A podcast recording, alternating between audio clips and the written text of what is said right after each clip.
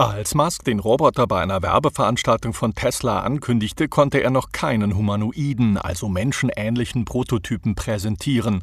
Dafür stand neben ihm auf der Bühne ein echter Mensch, und der steckte in einem schwarz-weißen Spandex-Anzug und tanzte neben Musk zu Technobeats. So werde der Tesla-Roboter aussehen, verkündete der 50-Jährige. Die Maße 1,70 Meter groß und 56 Kilogramm schwer. Uh, Tesla is arguably the world's biggest robotics company because our cars are like Unsere Autos sind im Grunde Roboter auf Rädern. Es macht Sinn, das auf eine humanoide Form zu übertragen. Wir sind ziemlich gut, wenn es um die Integration von Sensoren, Batterien und Aktoren geht.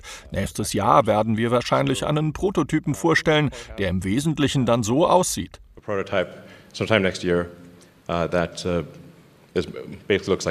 Die Fachwelt staunte nicht schlecht, vor allem bei Boston Dynamics, einem weltweit führenden Roboterunternehmen an der US-Ostküste, dürften die markigen Sprüche aus dem Silicon Valley vorsichtig ausgedrückt für Erstaunen gesorgt haben.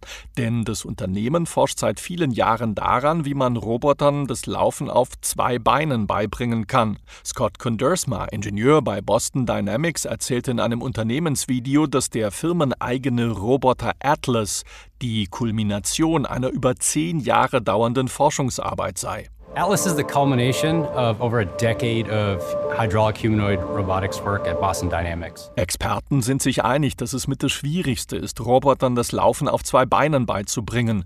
Im Falle von Boston Dynamics hat es nicht nur mehr als ein Jahrzehnt gedauert, sondern bislang viele hundert Millionen Dollar verschlungen, bis Atlas überhaupt halbwegs laufen konnte.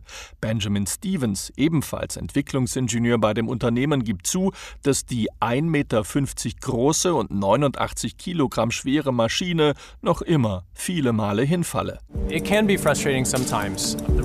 Es kann manchmal schon frustrierend sein, weil die Roboter oft hinfallen. Sie entscheiden nicht, dass sie jetzt einen Parcours entlang laufen müssen, sondern das studieren wir mit ihnen ein, oft hunderte Mal, so wie das ein Athlet macht, der einen bestimmten Parcours bewältigen muss.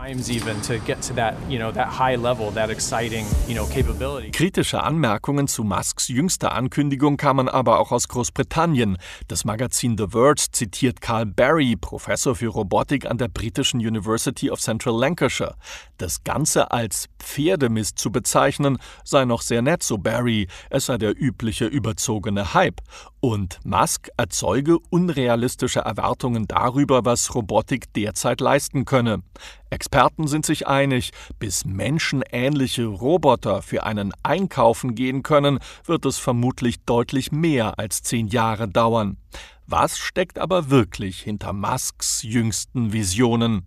Beobachter sagen, der Tesla-Konzern wolle schlicht von schlechten Nachrichten ablenken. In den USA hat jetzt eine Bundesbehörde gegen den Konzern Ermittlungen eingeleitet, weil die Autopilot-Software angeblich besonders in geparkte Krankenwagen crasht.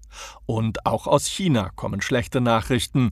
Dort häuft sich offenbar die Kritik an der Verarbeitungsqualität der Fahrzeuge und des Tesla services.